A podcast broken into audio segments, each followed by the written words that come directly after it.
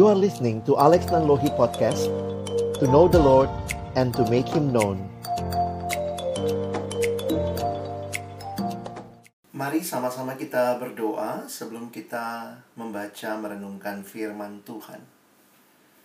Bapa di dalam surga, kami kembali bersyukur karena Tuhan sendiri yang boleh mempersekutukan kami malam hari ini bersama-sama dari berbagai tempat kami boleh berkumpul di ruang virtual ini memuji memuliakan namamu dan tiba waktunya bagi kami juga untuk mendengarkan firman-Mu.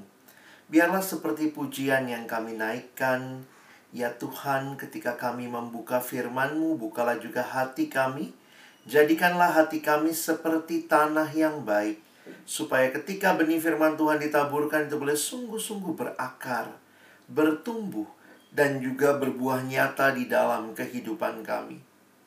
Berkati baik hambamu yang menyampaikan, setiap kami yang mendengar, ya Tuhan tolonglah kami semua, agar kami bukan hanya jadi pendengar-pendengar firman yang setia, tapi mampukan dengan kuasa pertolongan dari rohmu yang kudus, kami dimampukan menjadi pelaku-pelaku firman-Mu di dalam kehidupan kami. Berkati ya Tuhan juga interaksi di antara kami, agar kiranya makin menolong kami juga mendaratkan setiap kebenaran di dalam konteks pergumulan kehidupan kami masing-masing. Kami menyerahkan waktu ke depan ke dalam tangan pengasihanmu dalam nama Yesus. Kami menyerahkan doa kami. Amin. Shalom teman-teman, selamat malam. Saya bersyukur kesempatan ini boleh sharing firman Tuhan dengan teman-teman sekalian. Rasanya di tengah-tengah situasi pandemi yang sulit tapi tetap Tuhan beri kesempatan buat kita untuk juga bisa memuji memuliakan namanya. Tema malam hari ini yang akan kita pikirkan bersama adalah karya alumni karya keselamatan Allah. Ya, saya rindu sama-sama malam hari ini juga ketika firman disampaikan, kita boleh membuka hati di hadapan Tuhan. Biarlah firman itu mengevaluasi hidup kita dan tentunya juga bisa nanti ada waktu untuk tanya jawab kita bisa sekali lagi memohon Tuhan mendaratkan setiap kebenaran ini dalam konteks pergumulan kita. Ya, pandemi sudah kita lalui satu tahun ini. Saya pikir tidak mudah tentunya buat banyak orang. Dan awalnya hanya masalah kesehatan, tapi ternyata ya berkembang begitu ya. Sudah menjadi masalah sosial, masalah ekonomi. Beberapa harus bekerja dari rumah ya. Buat adik-adik kita yang siswa, mahasiswa harus belajarnya online begitu ya dan katanya lebih banyak tugas, tidak mudah dan bahkan juga ini jadi masalah spiritual karena orang-orang beribadah secara online begitu. Nah, bagaimana kita menghayati tentang uh, kehadiran Allah yang tetap ada dan Allah yang memberikan semangat kepada kita, saya pikir itu yang harusnya tidak boleh kita lepaskan dalam kehidupan kita menyadari kehadiran Allah yang pasti di dalam keseharian kita. Untuk merenungkan tema malam hari ini, saya mengajak kita membaca dan merenungkan firman Tuhan dalam Filipi pasal yang kedua, ayat yang ke-12 sampai dengan ayat yang ke-18. Ya, kita akan melihat Filipi pasal 2 ayat 12 sampai ayat 18 saya sudah tuliskan ayat-ayatnya di screen, jadi nanti teman-teman bisa ikuti di screen yang ada di depan kalian. Saya akan bacakan bagi kita ayat-ayat ini. Hai saudara-saudara yang kekasih, kamu senantiasa taat. Karena itu tetaplah kerjakan keselamatanmu dengan takut dan gentar, bukan saja seperti waktu aku masih hadir, tetapi terlebih pula sekarang waktu aku tidak hadir karena Allah lah yang mengerjakan di dalam kamu baik kemauan maupun pekerjaan menurut kerelaannya. Lakukanlah segala sesuatu dengan tidak bersungut-sungut dan berbantah-bantahan, supaya kamu tiada beraib dan tiada bernoda, seperti anak-anak Allah yang tidak bercela di tengah-tengah angkatan yang bengkok hatinya dan yang sesat ini.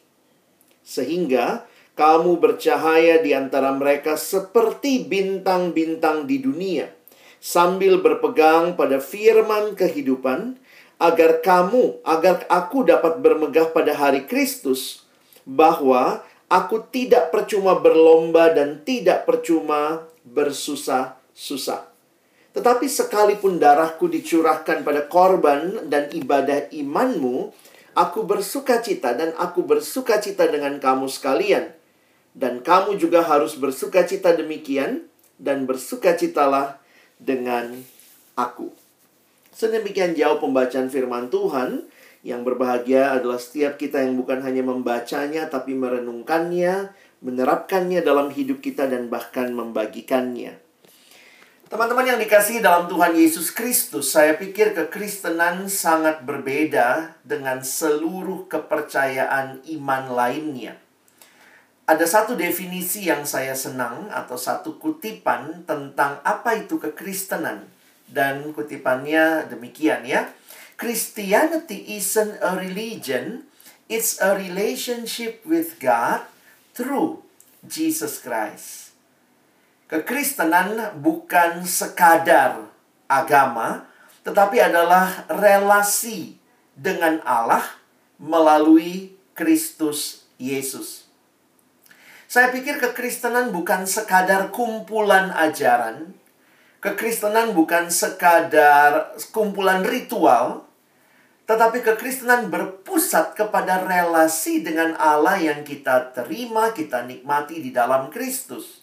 Karena itu sekali lagi kalau kita bicara ini generasi GPS ya, posisi sangat penting, maka kalau kita mengerti tentang iman kita, maka di mana posisi kita ini akan sangat menentukan.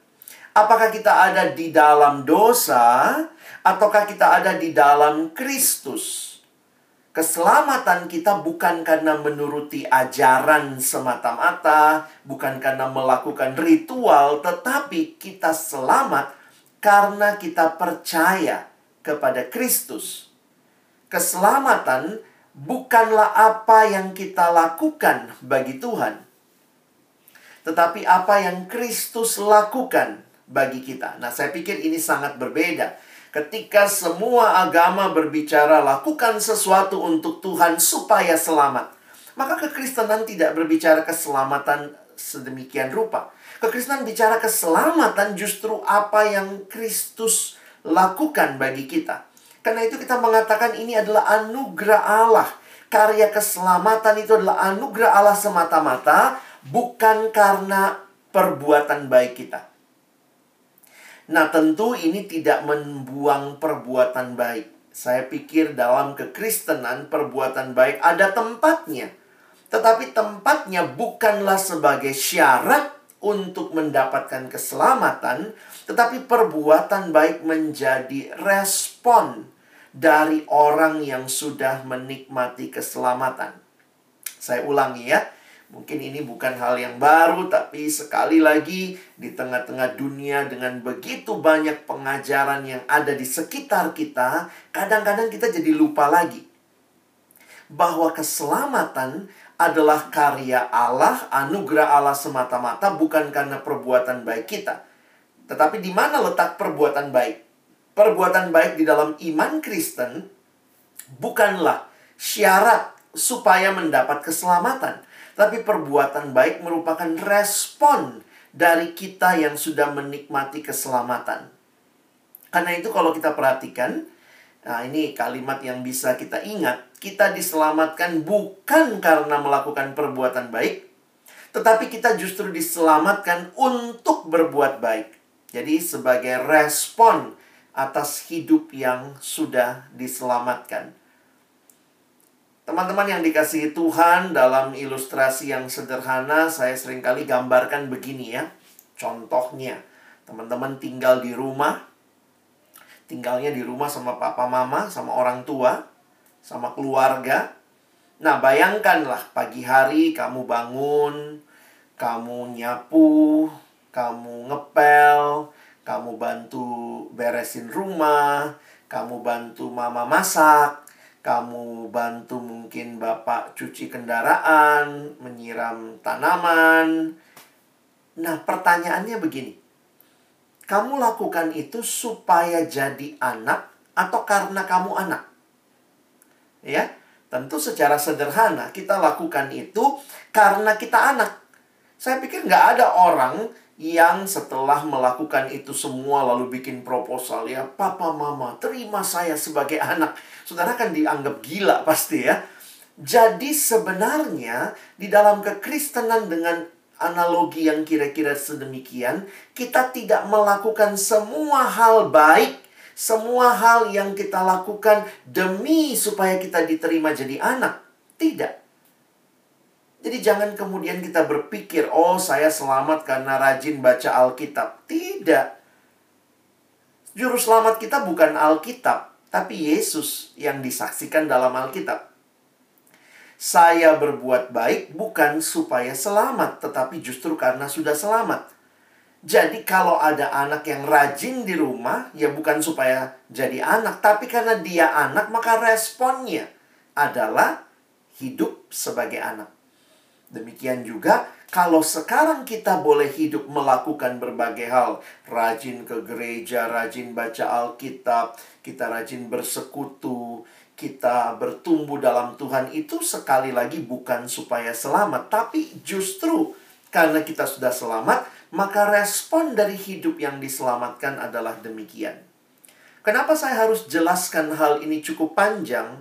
Karena teman-teman ketika membaca apa yang Paulus sampaikan, sekali lagi jangan salah baca seolah-olah Paulus lagi menganjurkan, ayo kamu harus melakukan sesuatu supaya selamat. Tidak.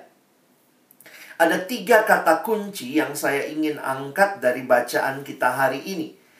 Ada tiga kata kunci yang kita akan lihat di dalam Filipi pasal yang kedua ayat 12 sampai 18.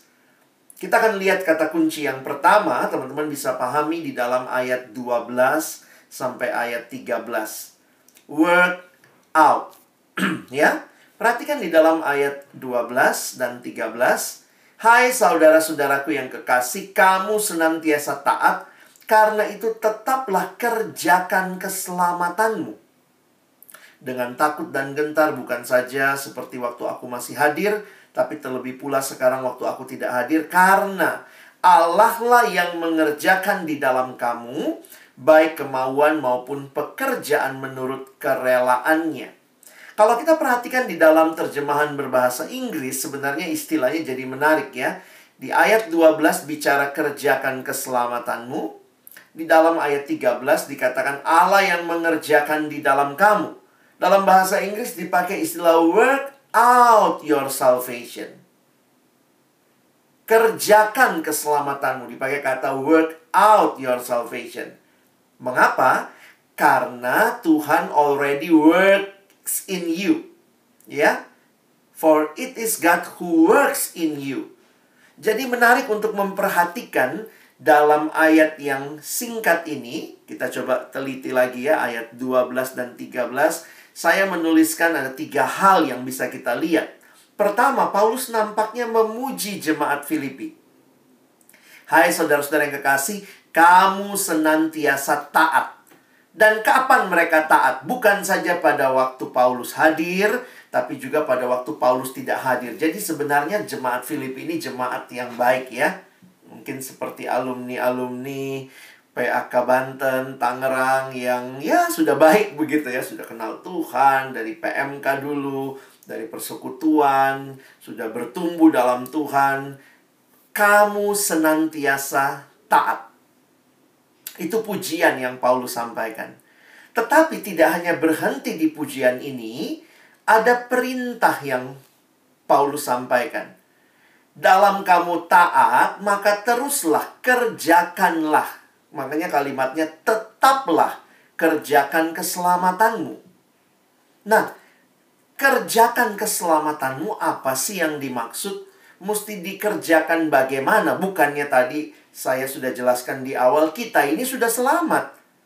Maka apa arti ekspresi kalimat kerjakan keselamatanmu? Saya mengutip satu tafsiran yang saya baca untuk persiapan ini. Dengan sederhana dia katakan begini. To work out your salvation simply means to follow the example of Christ. Sederhana ya. Apa sih artinya kerjakan keselamatanmu? Maka kamu yang sudah selamat, hidupilah, ikutilah teladan Kristus dalam hidup saudara. Jadi bagi kita yang sudah diselamatkan, ingatlah untuk meneladani Kristus, Sang Juru Selamat kita. Meneladaninya, meneladaninya dalam hal apa? Mengikutinya dalam hal apa? Nah, tentu di sinilah kita bertemu dengan ayat-ayat lain misalnya kalau kita baca di Lukas, Yesus berkata, "Setiap orang yang mau mengikut aku, ia harus menyangkal dirinya, memikul salibnya setiap hari dan mengikut aku." Wah, ini jadi menarik ya. Mengikut Tuhan memang tidak mudah ya. Kalau kita perhatikan di sini melibatkan penyerahan total sama Tuhan. Menyangkal keinginan kita. Menyangkal diri itu bukan begini ya. Misalnya saya Alex nih. Saya bukan Alex. Saya bukan Alex. Itu bukan sangkal diri. Itu lupa diri ya. Menyangkal diri artinya berkata tidak kepada apa yang kita inginkan. Dan berkata iya kepada apa yang Allah inginkan. Dan sering kali itu penyangkalan. Tuhan, saya senang banget pornografi. Aduh, Tuhan yang paling saya nikmati saat ini adalah pornografi. Tapi saya tahu bukan itu yang Tuhan mau. Saya berkata tidak kepada keinginan ini. Dan saya belajar taat kepada apa yang Tuhan mau. Jadi teman-teman yang dikasihi dalam Tuhan Yesus Kristus, ketika Paulus mengajak jemaat, mari work out your salvation, ikutlah Yesus, teladanilah dia dalam hidupmu. Dan ini menarik untuk perhatikan karena waktu kita menemukan dalam bahasa aslinya, saya juga baru ngeh pas persiapan begitu ya. Ternyata to work out your salvation, kata your di situ itu bukan bentuk singular. Maksudnya bukan hanya keselamatanmu, tetapi Paulus lagi bicara kepada jemaat plural to work out your salvation, di dalamnya memang ada responsibility individu, ada individual responsibility, tapi juga ada corporate responsibility. Wah, ini jadi menarik. Mengerjakan keselamatan hidup serupa Kristus itu harus jadi perjuangan keseharian setiap individu, tetapi juga menjadi tanggung jawab bersama sebagai persekutuan tubuh Kristus. Karena itu saya pikir jangan abaikan ya kesempatan-kesempatan bersekutu, KTB-KTB yang kita perjuangkan. Ini jadi tanggung jawab bersama. Jadi ini sebenarnya bukan hanya buat jemaat. Ini juga buat pengurus, buat kami para staff, jadi corporate responsibility. Kadang-kadang kan jadi pengurus juga kita jadi belum tentu sungguh-sungguh juga pengurusnya nggak sungguh-sungguh kadang-kadang. Jadi bayangkan minta jemaat bertumbuh padahal mungkin pengurusnya juga asal-asalan. Wah itu jadi ngeri juga. Mungkin kami staff juga tidak persiapan dengan baik. Wah kalau itu yang terjadi waduh harusnya kita melihat bagaimana kita berjuang bersama untuk hidup serupa Kristus. Dan penting sekali komunitas. Saya harap kita serius dengan ini Kenapa? Ini perintah yang Tuhan sampaikan di dalam bagian ini melalui Paulus ya. Seorang bernama Eugene Peterson mengatakan kita adalah sebuah komunitas. Kita tidak pernah hidup sendiri dan bagi diri sendiri. Kita dilahirkan dalam komunitas, kita tinggal di dalam komunitas, kita meninggal dalam komunitas. Jadi natur manusia bukanlah hidup menyendiri. Nah, jadi teman-teman saya berharap melalui pemahaman ini kita menghidupi keselamatan, karya keselamatan Allah itu di dalam perjuangan pribadi dan bersama dengan tubuh Kristus. Yang pimpin KTB, ayo jalankan lagi KTB-mu. Jangan-jangan masa-masa pandemi pemimpinnya yang lagi mundur ya bisa begitu juga.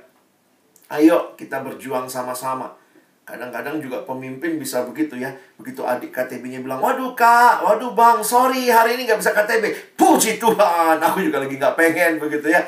Ya kadang-kadang kita jujur, tapi jangan sampai kita kehilangan perjuangan sebagai komunitas untuk terus bertumbuh. Jangan saling menyemangati untuk mundur, bukan begitu polanya. Ketika ditanya, siapa yang bisa KTB tanggal segini? Tiba-tiba yang satu, sorry saya nggak bisa. Yang satu, ya udahlah, gue nggak bisa juga lah, padahal bisa. Oh, udah saya juga nggak bisa. Akhirnya saling menyemangati untuk nggak berjuang begitu ya. Ayo kita memperjuangkan, mengerjakan keselamatan itu. Kalau nggak bisa, ganti lagi. Kapan kita bisa KTB? Cari lagi waktu.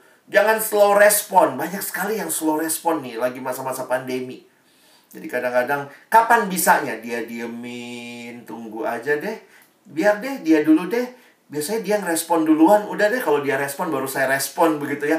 Saya waktu merenungkan ini, iya ya jangan-jangan kita tuh tidak ambil tanggung jawab untuk bertumbuh secara komunitas.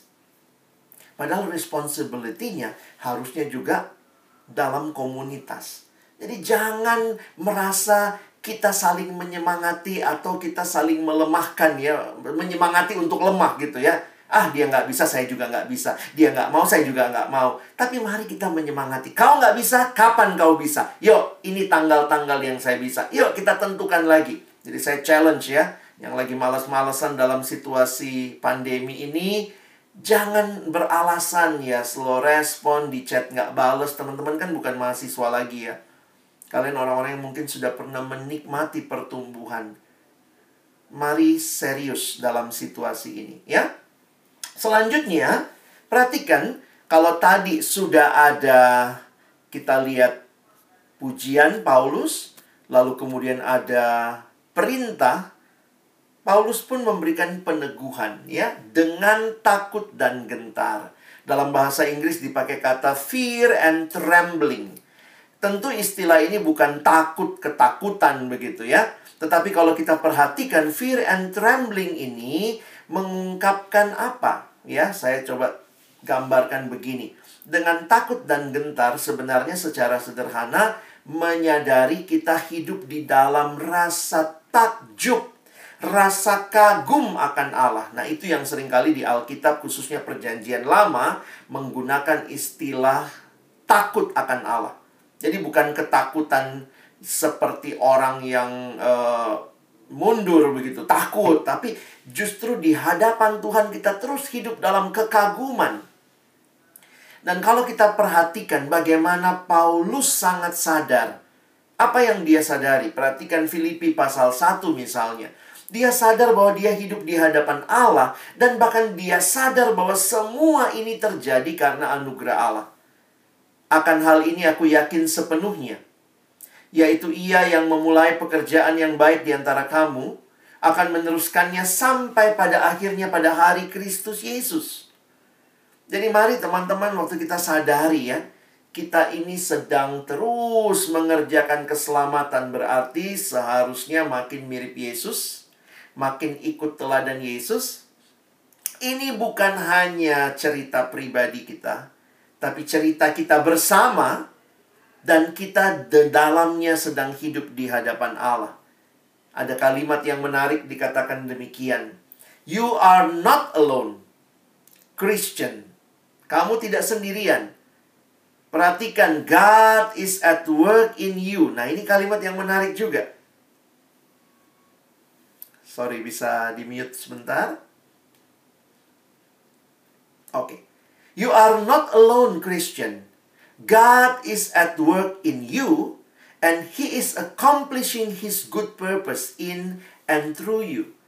Jadi kalau kita perhatikan kenapa kita bisa mengerjakan keselamatan ini, jangan lupa bahwa karena Allah yang telah terlebih dahulu mengerjakan di dalam kita, di dalam kita menurut kehendaknya sehingga dia memampukan kita untuk hidup sesuai dengan kehendaknya. Jadi menarik sekali, tanggung jawab ini adalah tanggung jawab yang diberikan kepada kita yang telah terlebih dahulu mengalami karya Allah. Waktu teman-teman berjuang, di dalamnya Allah bekerja. Nah, mungkin saya sedikit kasih gambaran ilustrasi ya. Jadi, abang lagi bergumul juga dengan banyak kejatuhan alumni, jujur aja ya Katanya sudah dilayani, sudah selamat, sudah pimpin KTB, bahkan beberapa jadi pengurus ya. Tapi ada juga yang jatuh dan ini saya harus sadar, iya Tuhan, kami ini lemah, kami ini rapuh. Tapi yang saya sedih adalah sering kali kita terjebak di dalam dikotomi.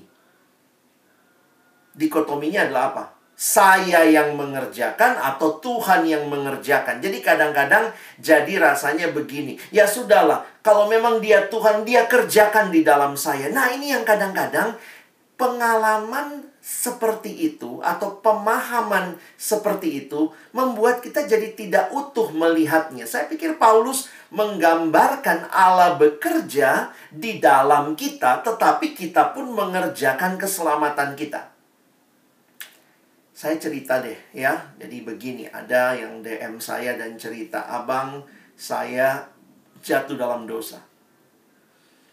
Saya dan pacar saya kami jatuh dalam dosa. Jadi sudah ceritalah pergumulannya, kejatuhan mereka dalam dosa. Lalu kemudian yang menyedihkan buat saya adalah kalimat berikutnya. Terus dia bilang begini, "Kalau Tuhan tahu saya lemah dan pacar saya lemah, kenapa Tuhan izinkan kami bertemu?" Waduh, di situ saya melihat ya yang dia mau salahkan ini cari kambing hitam nih. Kamu yang nikmati, kamu yang jatuh dalam dosa, kamu yang memilih tapi kamu menyalahkan Tuhan. Kenapa? Seolah-olah begini teman-teman ya. Kita berharap itu Tuhan bekerja melampaui di luar pilihan kita. Itu kan bodoh. Saya waktu menghayati ayat ini, Kerjakan keselamatanmu karena Allah telah terlebih dahulu bekerja di dalam kamu. Ini bukan sesuatu yang seolah-olah terjadinya terpisah. Tetapi pahami begini, kenapa saya mau mengerjakan kehendak Allah? Itu bukan sekadar saya menghendakinya, tapi Allah bekerja di dalam saya sehingga saya bisa memilih. Nah, waktu saya memilih, pilihan itu makin meneguhkan pekerjaan Allah dalam diri saya. Jadi teman-teman, mak, jadi gini, teman-teman belajarlah memilih yang baik. Itu bagian kita. Jadi jangan berharap kamu mau pornografi nih, lagi pengen nonton film porno, nikmati, masturbasi, ini lagi pengen nih. Terus kemudian nanti Tuhan bekerja dong, Tuhan bekerja, ayo bikin saya nggak bisa nonton itu. Loh, kamu memilih tetapi kemudian kamu menyuruh Tuhan melakukan sesuatu yang kamu tidak pilih. Nangkap ya maksud abang ya? Kamu nggak pilih untuk buang pornografi itu, kamu lagi pilih itu lalu mengatakan kalau dia Tuhan biarlah dia bekerja sehingga saya bisa memilih yang Tuhan mau. Padahal kita sendiri tidak pernah mau memilih itu. Kita masih menyimpan hal-hal yang tidak benar. Jadi perhatikan Tuhan bekerja menyatakan kehendaknya, kekuatannya melalui pilihan-pilihan yang kita buat karena untuk bisa memilih itu Tuhan sudah berikan desire itu dalam hati kita. Contoh lain lah ya, mintanya Tuhan kasih kesehatan, rokok jalan terus. Ini maunya apa? Kamu mau Tuhan pelihara kesehatanmu tapi kamu tetap memilih rokok. Itu namanya bodoh. Banyak pilihan-pilihan yang kita buat bukan menyenangkan Tuhan, tetapi kita mau kayaknya kalau di dalam Tuhan nanti Tuhan cuci dosa jadi menyenangkan. Nggak bisa, teman-teman. God is at work in you. Betul Tuhan bekerja di dalam dirimu, tapi pilih yang memang sesuai kehendak Tuhan. Ketika kamu memilih hal itu, maka makin nyatalah itu kehendak Tuhan, kuasa Tuhan bekerja. Ya, jadi jangan salahkan Tuhan, kamu yang dosa, kamu yang nikmati, lalu seolah-olah minta Tuhan bekerja dong di luar pemikiran saya. Itu bukan me mentaati Tuhan, itu namanya mencobai Tuhan. Saya soalnya ketemu beberapa alumni dalam situasi seperti ini seolah-olah menyalahkan Tuhan untuk pilihan yang dia buat. Jadi ayat ini sekali lagi saya pikir karya keselamatan Allah harus berlaku dalam hidup alumni yang berani taat memilih yang Tuhan mau. Tuhan saya pengen banget pornografi, Tuhan saya seneng banget, tapi saya tahu Tuhan tidak mau itu. Sehingga saya tidak pilih itu. Tuhan ini berat, tapi saya mau tinggalkan. Saya tidak akan pilih itu. Saya akan pilih yang Tuhan mau. Nah, kalau kita berani memilih seperti itu, kuasa Allah bekerja. Jangan minta kuasa Allah bekerja padahal engkau tidak taat. Bukan demikian caranya Allah bekerja dengan kuasanya. Ya. Jadi mari hayati ini sebagai sesuatu yang penting buat hidup kita para alumni. Jangan minta berkarya bagi Tuhan sementara kita sendiri tidak pernah memilih kehendak Tuhan. Sama kayak anak remaja ya. Belajar Alkitab pun baca Alkitab mintanya empang, versi enak dan gampang belajar Alkitab mau pakai ilmu ekonomi. Tanyanya begini, Bang Alex, gimana ya caranya me, mungkin kalau bahasa saya begini, bagaimana membaca Alkitab sesedikit-sedikitnya dapat sebanyak-banyaknya? Gimana cara?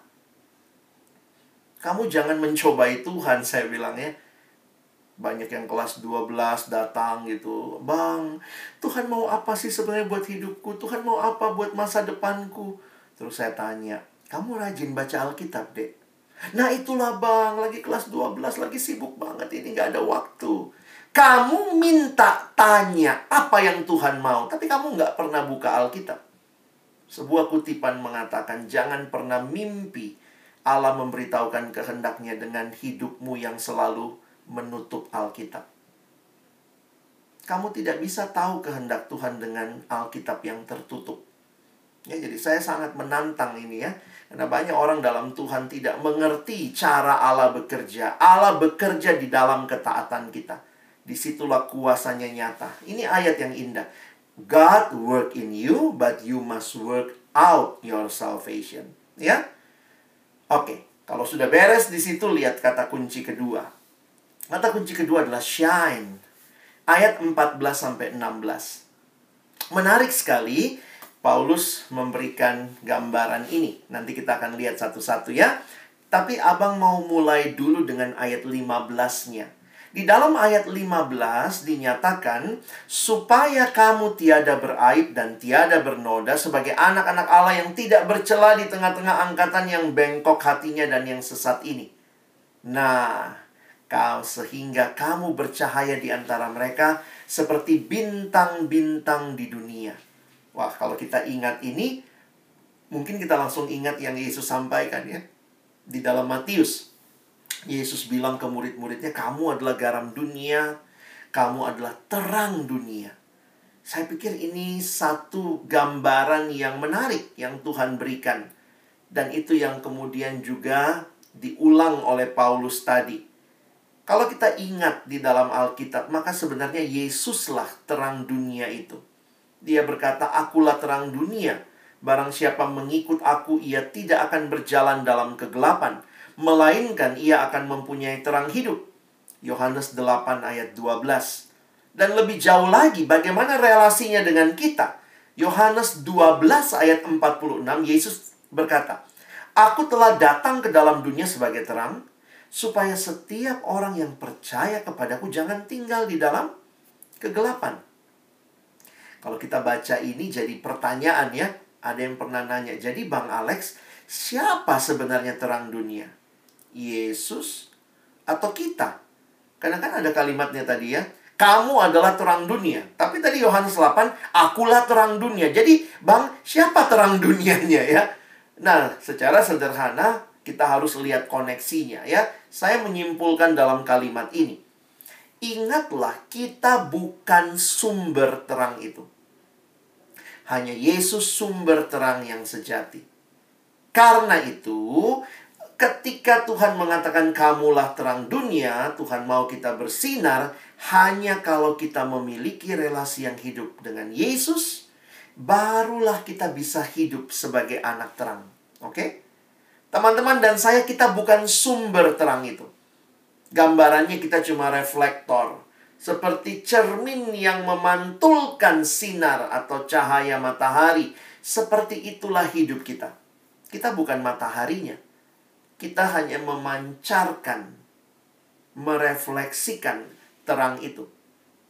Dan karena itulah jelas sekali di dalam surat-surat Paulus gambaran hidup di dalam dosa dia gambarkan kegelapan dan hidup di dalam Tuhan dia gambarkan sebagai hidup dalam terang. Perhatikan Efesus misalnya pasal 5. Dia katakan ayat 8. Memang dahulu kamu adalah kegelapan. Tetapi sekarang kamu adalah terang di dalam Tuhan. Sebab itu hiduplah sebagai anak-anak terang. Karena terang hanya berbuahkan, nah lihat ini buahnya terang. Kebaikan, keadilan, dan kebenaran. Dan ujilah apa yang berkenan kepada Tuhan. Perhatikan lebih lanjut ayat 11. Janganlah turut mengambil bagian dalam perbuatan-perbuatan kegelapan yang tidak berbuahkan apa-apa. Lihat bedanya. Terang ada buahnya.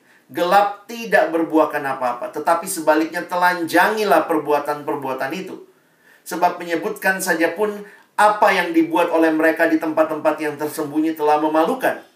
Tetapi segala sesuatu yang sudah ditelanjangi oleh terang itu menjadi nampak sebab semua yang nampak adalah terang. Jadi lihat koneksinya ya.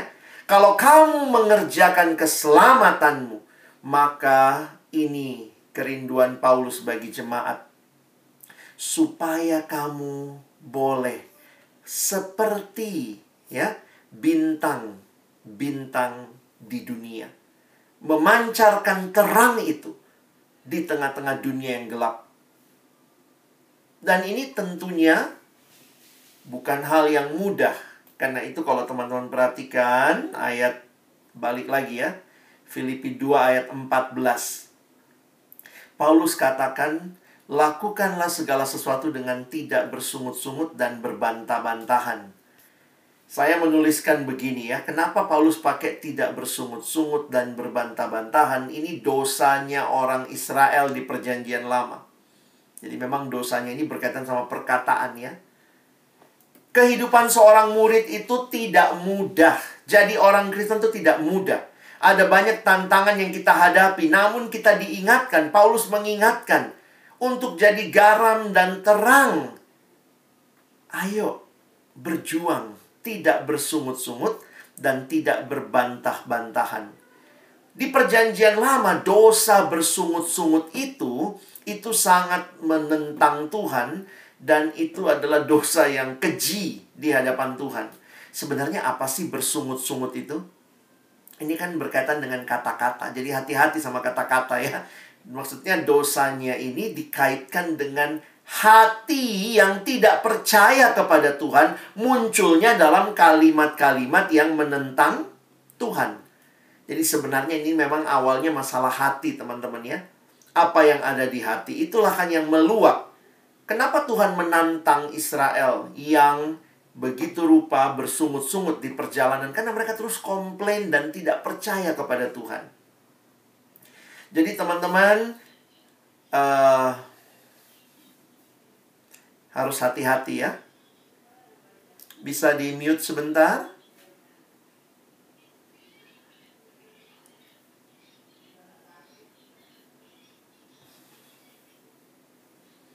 Uh, hostnya bisa tolong mute mungkin? Thank you.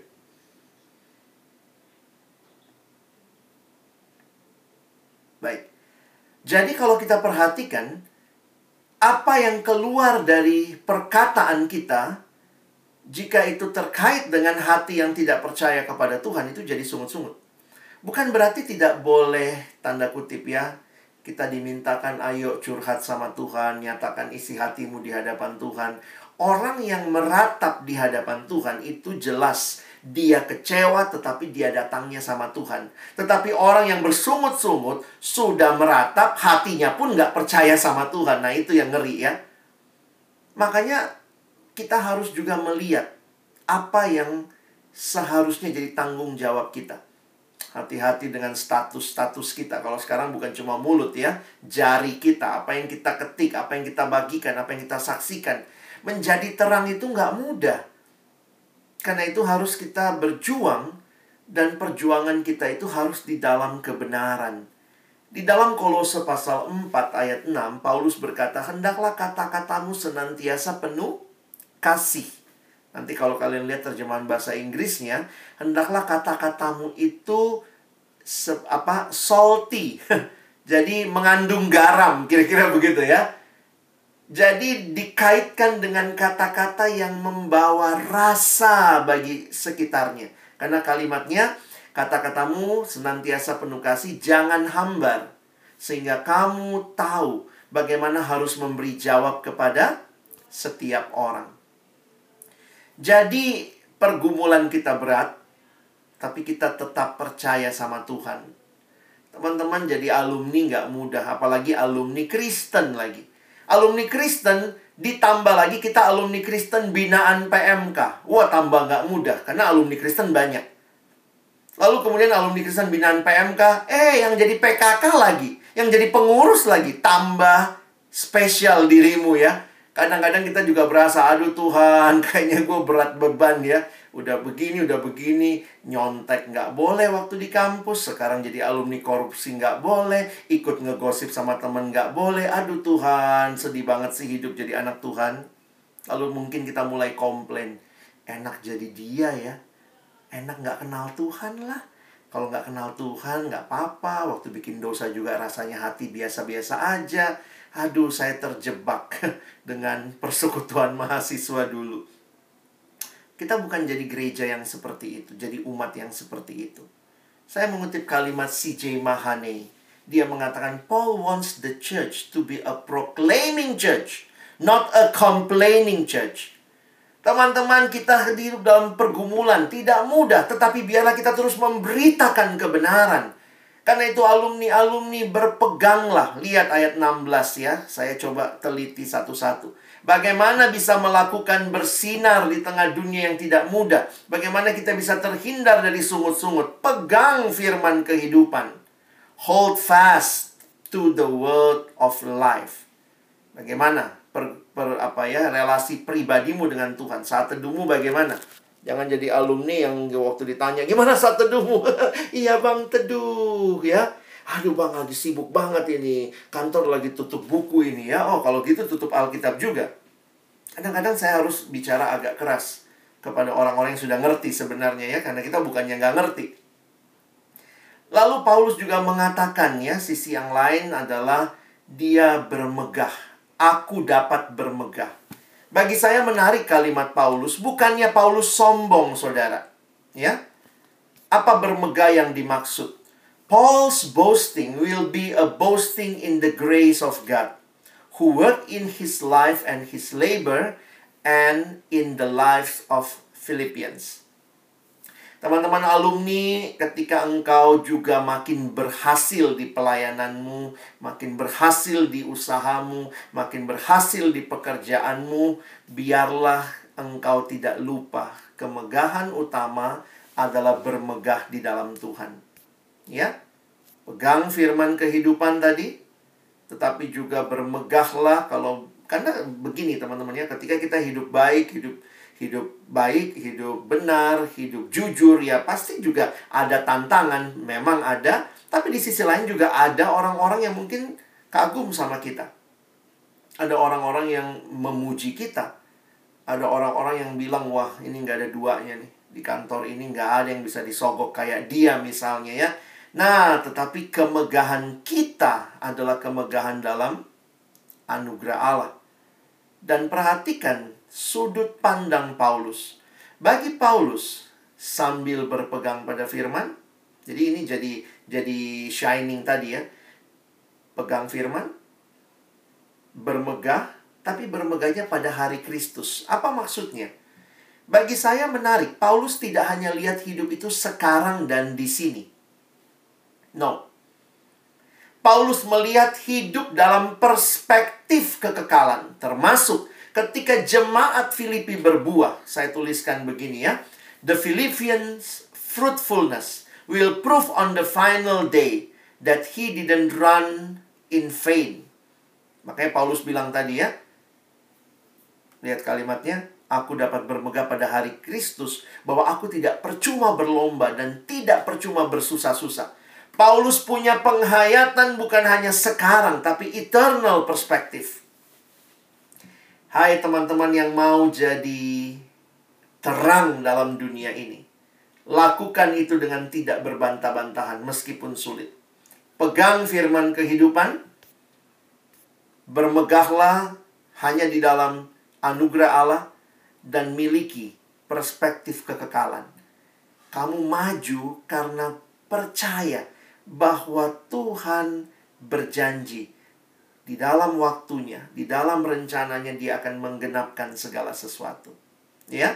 Nah, jadi ini bagian yang kedua dan terakhir ayat 17 18 menarik sekali Paulus mengatakan rejoice. Ya, ini kalimat bersukacitalah. Perhatikan dua ayat ini. Di dalam dua ayat yang singkat ini, perhatikan ada empat kali kata sukacita, bersukacitalah. Lihat ya. Tetapi sekalipun darahku dicurahkan pada korban dan ibadah imanmu, aku bersukacita. Satu. Dan aku bersukacita dengan kamu sekalian. Dan kamu juga harus bersukacita demikian dan bersukacitalah dengan aku. Teman-teman, apa sih yang Paulus maksud? Bagaimana bisa bersuka cita? Perhatikan kalimatnya. Karena sebenarnya Paulus lagi bicara, sekalipun darahku dicurahkan pada korban dan ibadah imanmu. Apa maksudnya? Kok bisa bersuka cita padahal sedang berkorban? Bahkan kata yang digunakan, nah ini kalau kita teliti lebih jauh ya, teman-teman bisa lihat dalam terjemahan bahasa Inggris, Sebenarnya kata persembahan itu digunakan istilah a drink offering. Dan nanti kalau lihat terjemahan aslinya itu dipakai kata drink offering. Persembahan minuman. Loh, apa sih maksudnya? Kalau teman-teman mengerti konteks perjanjian lama, di dalam ritual mempersembahkan korban, saya tulis di sini, Sesuai dengan hukum Taurat, persembahan binatang hampir selalu dilengkapi dengan tepung terigu yang dicampur dengan minyak zaitun dan kira-kira 2 liter air anggur. Nah, anggur itu tuh dicurahkan sedikit demi sedikit sampai habis di atas daging kurban yang sedang dibakar di atas mesbah. Jadi makanya di dalam tradisi Yahudi persembahan minuman itu itu seperti persembahan yang terakhir karena nanti seluruh prosesi persembahan itu akan ditutup dengan sisa dari minuman dari anggur itu. Paulus lihat hidupnya seperti itu. Paulus mengorbankan dirinya. Pengorbanan Paulus bagi jemaat Filipi. Wah, ini coba baca lagi kalimatnya ya sekalipun darahku dicurahkan pada korban dan ibadah imanmu. Bahwa ternyata untuk melayani jemaat Filipi, Paulus harus berkorban, teman-teman. Tapi saya tuliskan begini ya. Nyata sungguh kasih Paulus yang besar bagi gereja Filipi. Sukacita Paulus adalah karena ia bisa melayani berkorban bagi jemaat Filipi. Paulus dan akhirnya Paulus memanggil jemaat Filipi untuk juga berkorban bagi Allah dan sesama. Dari mana bang kesimpulan itu? Saya lihatnya dari ayat tadi ya, coba lihat. Kan dia sudah bilang nih, aku berkorban. Aku bersuka cita. Dan aku bersuka cita dengan kamu. Jadi berarti sukacitanya adalah pengorbanan. Terus ayat 18 dia bilang begini. Dan kamu juga harus bersuka cita. Demikian, bersuka cita yang bagaimana? Yang kayak aku dong yang berkorban dan ayo bersukacitalah dengan aku. Jadi saya melihat di sini Paulus bukan hanya cerita sukacitanya bisa berkorban bagi jemaat Filipi, tetapi Paulus mengajak mereka, "Yuk, juga kamu yang sudah menikmati pengorbanan yang sempurna sebenarnya di dalam Kristus." Maka Paulus mengajak mereka juga berkorban bagi Allah dan sesama. Teman-teman, saya lihat ini panggilan alumni ya. Mungkin bukan alumni lah, semua orang Kristen. Yang sudah mengalami karya keselamatan Allah. Teman-teman, engkau dan saya tidak pernah dipanggil hanya hidup bagi diri sendiri. Kita dipanggil hidup bagi Allah dan bagi sesama. Beberapa kali kalau kita nyanyikan lagu di masa mahasiswa ya. Banyak manusia hidup percuma. Tak tahu ke mana arah hidupnya berjuang dalam dunia, cari kesenangannya, tapi akhirnya mereka akan binasa. Lalu bait yang kedua mengatakan, siapa yang mau pedulikan mereka? Yang tak hidup kejar harta fana. Lalu kalimat ini sangat saya suka. Rela membayar harga demi hidup sesama. Kiranya lagu-lagu seperti itu bukan hanya kita nyanyikan waktu mahasiswa ya. Begitu jadi alumni bukannya berkorban bagi orang lain tapi demi kemajuanku aku mengorbankan orang lain. Ini dunia yang berat bang. Nggak bisa lagi pakai prinsip PMK PMK berkorban berkorban. Nggak bisa. Kalau mau maju kita korbankan orang lain. Jangan-jangan kita nggak ngalamin karya keselamatan Allah ya. Berapa banyak yang serius hidup bagi sesama? Membangun orang-orang yang ada di sekitar kita memberi diri untuk hidup bagi sesama dan bagi kemuliaan Allah. Teman-teman kesimpulannya tiga kata kunci ini Work out your salvation with fear and trembling. Give a shining witness to a dark world By not grumbling but holding out to the word of life. Biarlah kata-kata kita bukan sungut-sungut bantah-bantahan Tetapi firman kehidupan dan rejoice through sacrificial service. Bersuka cita ketika kita diizinkan boleh mengambil bagian dalam penderitaan, berakar pada anugerah Allah, dan di dalam perspektif kekekalan. Saya tutup dengan sedikit refleksi ya, teman-teman. Sebenarnya menarik kalau kita gali ya. NIV mengatakan kalimatnya, kalau ayat 15 tadi, Then you will shine among them like stars in the sky. Kalau ada lagu tuh Stars in the Sky. Menjadi seperti bintang di di langit. Nggak tahu juga ya, NIV menerjemahkannya Stars in the Sky. Indonesia menarik. Kita menerjemahkannya dan saya sudah cek juga. Lebih tepat kita ya. Sehingga kamu bercahaya di antara mereka seperti bintang-bintang di di dunia loh teman-teman ya. Nanti cek dia, bahasa aslinya begitu. Saya sudah cek King James, ESV, saya juga cek bahasa Yunaninya. ESV bahkan pakai istilah ini ya. Uh, you shine as lights in the world. Bukan di langit, bukan di sky. Mungkin kalimatnya NIV, kamu seperti bintang yang bercahaya di langit, tapi bercahaya di mana? Di dunia. Jadi makanya saya senang dengan terjemahan Indonesia pas mungkin kita nggak seirama dengan lagu itu ya. Tetaplah menjadi bintang di langit. Enggak. Kita disuruh jadi bintang di dunia. Teman-teman engkau dan saya yang sudah alami keselamatan dari Tuhan kita tinggal di dunia untuk kita bercahaya di dunia milik Allah. Perhatikan kalimat Yesus, jelas sekali kalimatnya. Kamu adalah garam dunia, kamu adalah terang dunia. Ingat loh, kalimat Yesus bukan kamu adalah garam. Bukan.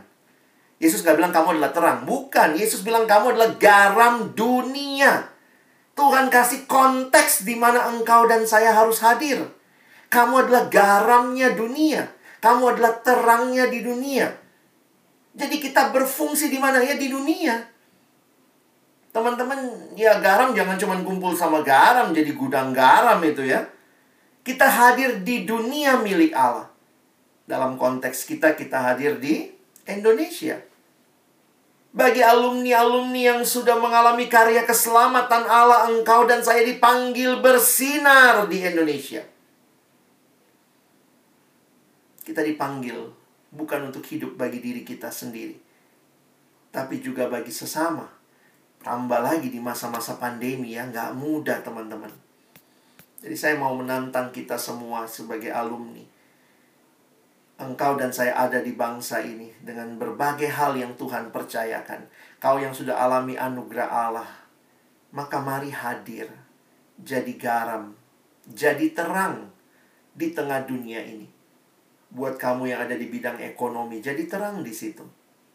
Belajar memikirkan ekonomi yang memikirkan kepentingan orang banyak, bukan memperkaya diri kamu yang ada dalam bidang politik, berkarya di bidang politik, kamu yang ada di dalam bidang IT, kamu yang ada di dalam bidang uh, pendidikan, kamu yang ada di dalam bidang teologi, ya, kamu yang ada di dalam bidang uh, kesehatan, bidang teknik. Saya pikir di semua bidang ini butuh bintang-bintang yang bercahaya. Dan saya sangat yakin yang bisa bercahaya di sana adalah orang yang telah mengalami karya keselamatan Allah. Sehingga dia bisa work out the salvation because God already work in you.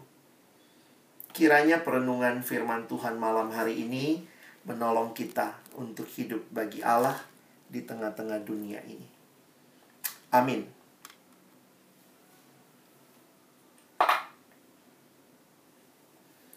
Saya persilakan mungkin kalau ada teman-teman yang ingin bertanya atau mungkin sharing, meneguhkan apa yang kita dengar malam ini, saya persilakan. Oke, terima kasih Bang. Sama-sama. Teman-teman yang ingin bertanya bisa langsung pertanyaan diajukan melalui live chat atau bisa langsung open mic ya teman-teman. Bang, ini ada udah ada pertanyaan nih Bang dari salah satu teman kita. Yap, Ada di chat nih Bang, aku bacain ya Bang. boleh. Eh, gini Bang pertanyaannya.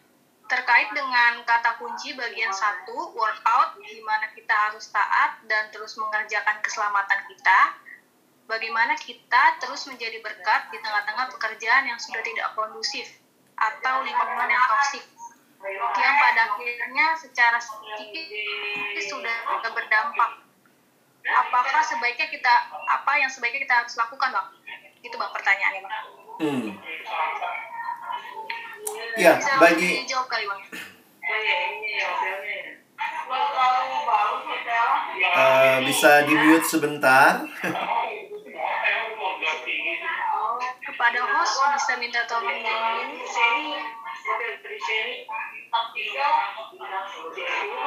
Ya.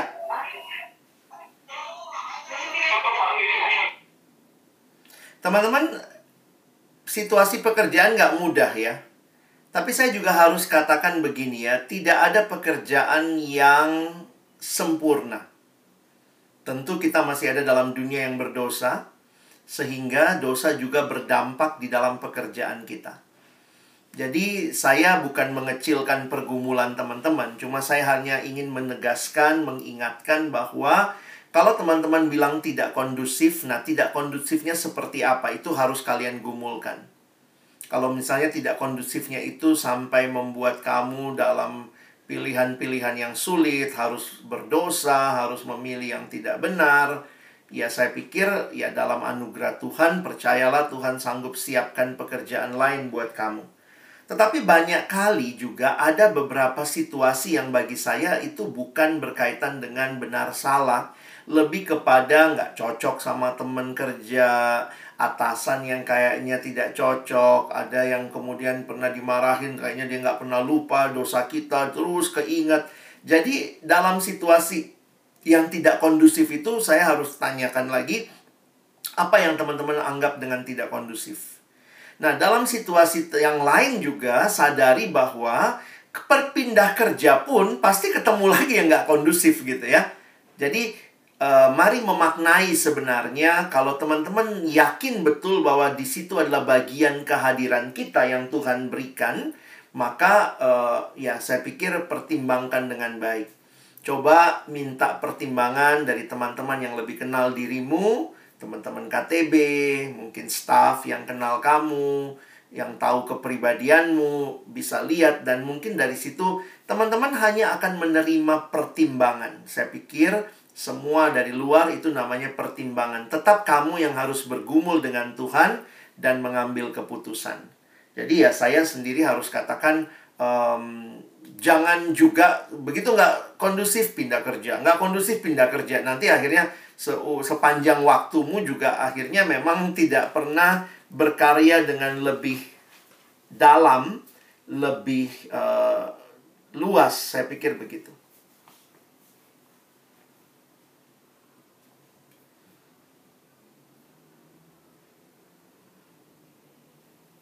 Oke, Bang. ya. Bang Roy, sudah bisa dimengerti Bang Roy?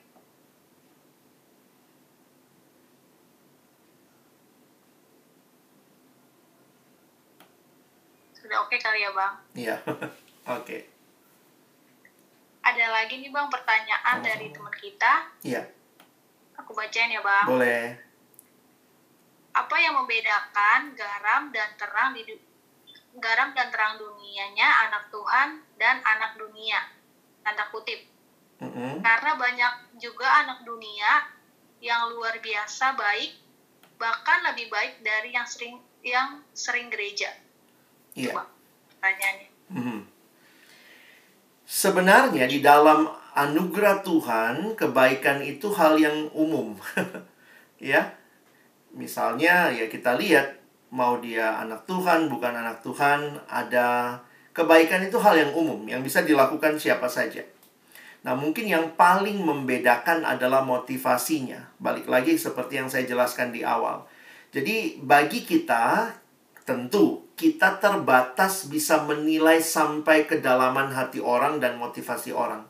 Tapi di hadapan Tuhan, saya pikir ya Tuhan tidak tidak bisa kita bohongi kan? Jadi bagi saya ketika perbuatan baikmu lahir dari hati yang meresponi anugerah Allah, ya tetap sih harusnya give the best ya. Di mana dibandingkan sama mereka yang mungkin nggak kenal Tuhan tapi bahkan lebih baik dari kita ya no problem itu bagiannya dia tetapi ya biarlah di hadapan Tuhan masing-masing memberi pertanggungjawaban. Dan ada kalimat sebenarnya yang menarik di Alkitab bahwa kebaikan kita pun tidak bermakna apa-apa kalau di hadapan Tuhan di, dibandingkan dengan uh, kesempurnaan Tuhan. Makanya dalam kalimat Tuhan di Alkitab dia mengatakan bahwa kebaikanmu hanya seperti kain kotor. Jadi uh, balik lagi kalau dunia ini hanya ukur-ukuran kebaikan, saya harus jujur mengatakan banyak memang yang lebih baik dari anak Tuhan. Tapi memang keselamatan sekali lagi bukan karena perbuatan baik. Nah, justru ini jadi satu pemicu buat kita anak Tuhan yang sudah mengalami karya keselamatan Allah, harusnya pun kita bisa memberikan yang terbaik. Karena itu sudah menjadi bagian yang sudah Tuhan percayakan bagi kita. Jadi bagi saya ngelihat orang baik juga no problem kok di hadapan Tuhan itu nggak mengerjakan apa-apa. Bukan berarti itu nggak berguna buat dunia ini. Tetap ada gunanya, Tuhan bisa pakai. Tetapi tidak dalam hal keselamatan, perbuatan baik tidak mengerjakan apa-apa. Nah mungkin itu kali ya jawaban singkatnya. Oke Bang, terima kasih. Teman-teman yang lain ada lagi yang ingin bertanya?